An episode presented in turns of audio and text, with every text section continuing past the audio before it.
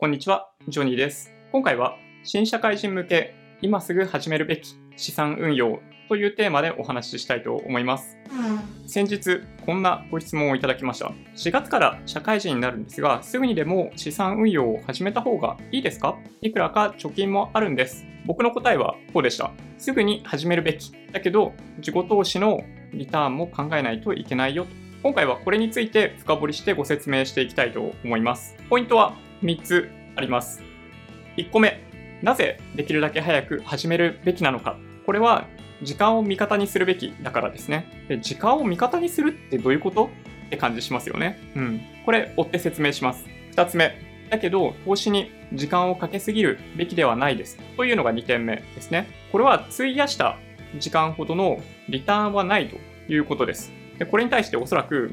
ん？じゃあどうしたらいいっていうのっていう質問が出てきますよね。うん。ポイントの3番目。どちらかというと、時間をかけないといけないのは自分自身に対してですよという点です。これは人生そのものにどうやってレバレッジをかけていくかっていうことになってきます。レバレッジってなんだよみたいな感じがしますよね、きっとね。はい。ここから一つ一つご説明していきたいと思います。最初のポイントとしてお話しした時間を味方にするっていうのがどういうことか。まず最初に言葉を理解する必要はないんですけど、なんとなく分かってほしいのは、現在価値と将来価値という言葉があります。これ簡単に言うと、今の100万円は1年後、どれぐらいの価値があるでしょうか、まあ、例えばこんな質問ですね。もしかすると、これから社会人になるとか、それぐらいのタイミングだったりすると、ん？それって別に100万円は100万円だよね、変わんないんじゃないの？っていう答えになってくるかもしれないです。ただ、実際には1年後にいくらか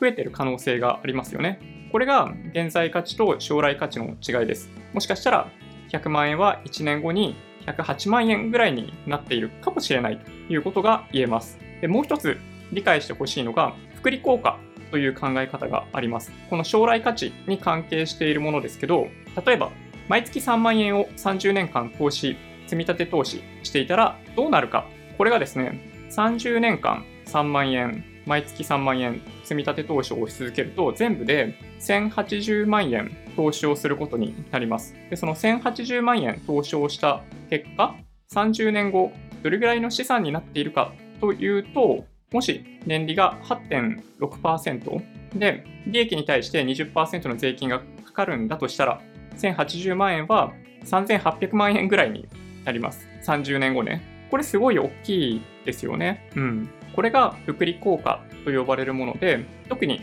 最初の段階で投資をしていた資金っていうのは30年経った頃には、まあ、おそらく大体ね、8倍近い水準にまで上昇してるんじゃないかなというふうに思います。これ計算式としては、その投資した金額かける、例えば年利5%だったら105%。で、それを例えば30年間だったら、まあ、30回かけ続けてあげるってことですね、105%を。この結果がものすごい大きな変化を生みます。72っていう数字よく出てくるんですけど、72を年利で割った数字っていうのが資産が2倍になるまでのサイクルですね。例えば6%っていう利回りで運用ができた場合には、12年間で資産が倍になります。最初に投資した100万円っていうのは、12年後に200万円になります。で、さらにその12年後は400万円になる。で、さらにその12年後は800万円になるっていうことですね。はい。これぐらい複利効果っていうのは大きいですね。これを聞くと、おそらくこれから社会人になって給料をもらうし、投資してみようかなって思っている方と、方の場合、投資しようかなって思っている方の場合、じゃあ、できるだけ運用しますみたいな発想になるよね、きっとね。だけど、ちょっとね、そこは待ってもらいたいんですよ。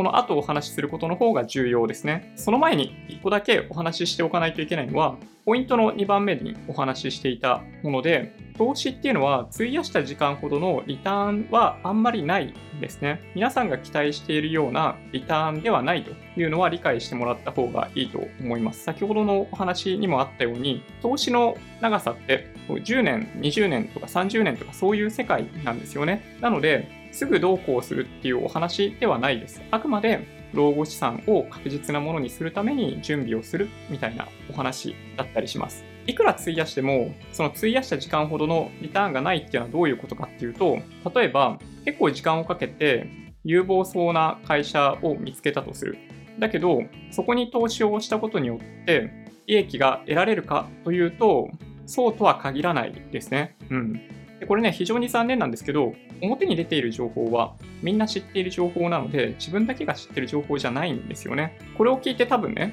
えじゃあ投資って儲からないってことですか？って話になるじゃないですか。いやそんなことはね、ないんですよ。今お話ししたように、どんなに調べても考えても、短期的な動きとかっていうのは本当にわからないんですね。誰にとっても。じゃあ長期的だったらわかるってことですか？って思うと思うんですけど、実はですね、長期的にはある程度予想がつきます。実はですね、すでにある程度答え出てるんですね。それはものすごい多くの方がここまでに投資の経験だったり、そういう知識、経験を蓄積してきてくれたおかげで、どういう投資をすると安定的にリターンを出しやすいっていうのがある程度実は分かってます。結論だけ言ってしまうと、積み立て、インデックス投資っていうのがそのキーワードになりますね。まあ、具体的な中身については別の動画でご説明しようかなと思ってます。逆に言うと、積み立て、インデックス投資ではない部分ですね。短期勝負、個別株投資。これは難しいです。逆に言うとね。短期勝負に関してはかなり経験値必要だと思います。マーケットの雰囲気とか、そういうものを読み切れない人にとっては勝てないですね。今ではプロのトレーダーってほとんどいなくって、コンピューターが売買しているくらいなんですね。なので人間がコンピューターに勝とうと思うのはやめた方がいいんじゃないかなと思います。もちろんそれでいける人はいるんですよ。FX とかその手のもので大きなリターン出してる人がいるんですけど、並々ならぬ努力をしていると思った方がいいですね。先ほどお話ししたように、個別株投資に関しても、いくら調べても、例えば指揮法を調べるとか、オンラインに載ってる情報を調べるとかやっても、それすでにね、みんな知ってる情報だったりするんですよ。だから自分だけが知ってる情報って基本的にはないんですよね。逆に言うと、他の人が気づいていないような情報をもし持っている自分なりの考えがあって、これは必ずこうなるだろうということが言えるんであれば、個別株投資っていうのは非常に良い手法になると思います。ただね、これね、かなり難しいと思いますね。うん。なんかね、自分が得意としているような分野、これから仕事を始めるその分野に関係するような銘柄だったとだったとしても、そこで儲かるか儲からないかっていうのは本当にわからないですね。うん。ポイントの3番目ですね。人生そのものにレバレッジをかける。これね、何かと言いますと、時間という価値をスキルに変換するっていうことを人間はやり続けてるんですよ。知識と経験というものに変換してるんですね。でそれは基礎的な科目の勉強、数学とか物理とかそういう勉強ももちろんそうだし、歴史みたいなものだったり、例えば人間関係とか、あとはま恋愛とかもある種そうかもしれないですね。時間を費やすことによって、そこで知識と経験っていうものを得てます。でそれをま理解できるかどうかっていうのは非常に重要で、時間というものは全ての人に対して平等に存在してます。いわゆる社会人になった後に成功してる人、失敗してる人、失敗してる人っていうのはあんまり取り上げられることはもちろんないと思うんですけど、成功してるかどうかみたいな判断でよく使われるような、例えば年収がいくら以上、1000万以上とかね、なんかそういうのってあると思うんですよ。で、そういうのに到達できるかどうかっていうのは、まさにその時間をいかに使ってたかだけだと思います。で分かりやすい例を言うと、大学受験とかですね。うん。僕はね、大学受験やってないんで、あんまり大きな声では言えないんですけど、例えば、大学受験で、まあ、4000時間ぐらい勉強したとしますよね。どこの大学に入るか入らないかわかんないですよ。で、やった場合とやってない場合でもちろん入れる大学っておそらく違うじゃないですか。その入れた大学によって不幸、不幸にも日本の場合、入れる企業、入れない企業っていうのが出てきますよね。で平均的にどれぐらい差がつくかどうかは、まあ、ちょっとね、わかんないです。業種によっても全然違うし、一概には言えないんですけど、ここではちょっとね、例えば一つ大学受験とその後の就職した後の給料っていうものを例に挙げたいと思います。今お話ししたように、例えば4000時間かけて勉強したことによって、社会人40年間で平均の年収が年間100万円違うとしますよね。でそうすると、仮に40年間働くとした場合、4000万差がつくんですよね。40年間で。で4000時間で4000万。時給1万円ですよね、これね。うん。これすごい大きくないですか？こんなに分かりやすいリターンって本当にないと思って、まあ、これに気がついて勉強してる人がいるかどうかって言われると、まあ、ほとんどいないと思うんですけど、実は勉強時間をそのリターンっていうものに換算してあげることで、どれぐらいそれが重要なものかどうかっていうのが分かってきますね。これでいくと、まあ、受験勉強の場合、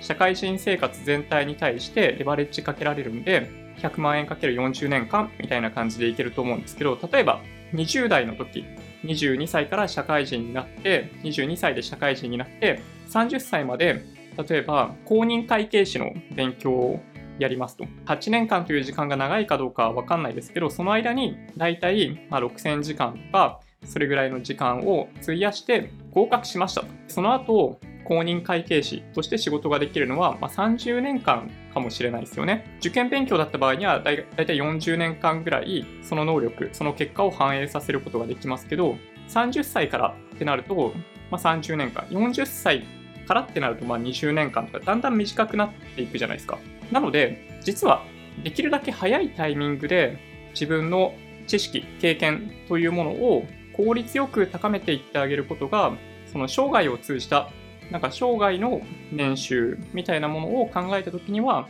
一番効率がいいんですよね。まあ、だからこそ、本当はね、そう、学生時代とかにそういうの気づいて勉強できてたらよかったのかもしれないけど、まあ難しいよね。ただ、社会人になってからでも全然遅くなくって、なぜなら、日本人は社会人になって以降、ほぼ誰も勉強してないですね。仕事に忙殺されていて、昔は終身雇用だったからそれでも良かったのかもしれないですけど、最近そんなことないじゃないですか。それでも今なお勉強してる人って少なくって、そうだから社会人になった後、勉強した人がきっと勝てると思います。なんかね、僕も決して一流大学っていうわけではないんですけど、まあ、そこから社会人になって毎日毎日2時間とか3時間とか勉強をする時間を費やしたことで、ある程度自分の競争力っていうのを高めていくことができたような気がしますね。僕が持っている簿記3級とか2級とかっていうのはそういう時間を活用して取得しました。具体的にどんなものを勉強した方が良さそうなのかっていうのは他の動画でもお伝えしてるんですけど、まあ、大体汎用的に使えるもの3つってよく挙げていて、英語、お金絡みの知識、まあ、簿記とかですね。で、3つ目、えー、プログラミングとかですね。はい。この3つは、どの会社、どの産業に行っても使い勝手がいいのでおすすめです。なので、そう、人生そのものにレバレッジをかけるというお話でしたけど、自己投資のリターンっていうのは、資産運用のリターンよりも特に若い時に関しては大きくなる傾向が高いです。まあもちろん何に時間使う、何に時間を使うか次第だったりするんで、毎日毎日飲み歩いて、例えば週末も友達と過ごしてやってたら、なんか具体的な何かのスキルとかはなかなかつかないかもしれない。ただその人はもしかしたらものすごい高いコミュニケーション能力を持つかもしれないんで、それはそれでいいのかもしれない。で、何が良くって、ね、何が良くないかっていうのはないんですよ。その人が生きていて生活をしている以上何かしらに時間を割いているんで、その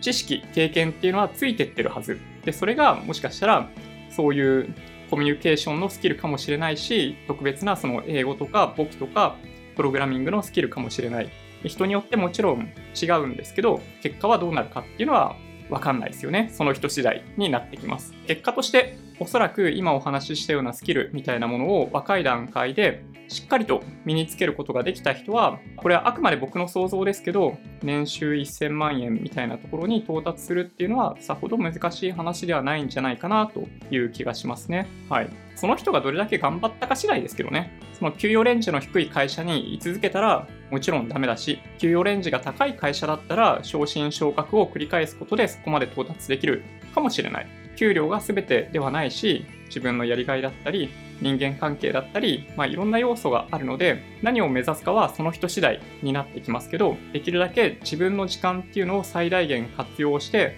知識と経験っていうものに置き換えていくんだというふうに理解をしてもらえると、人生観はちょこっと変わるんじゃないかなという気がします。じゃあそんなわけで、今日は新社会人向け今すぐ、今すぐ始めるべき資産運用というお話をさせていただきました。うん。そ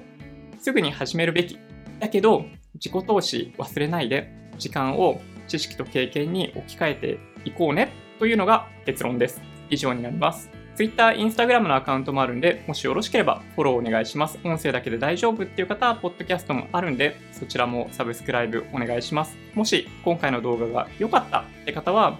高評価ボタンをお願いします。合わせてチャンネル登録していただけると嬉しいです。それでは、ご視聴ありがとうございました。バイバイ。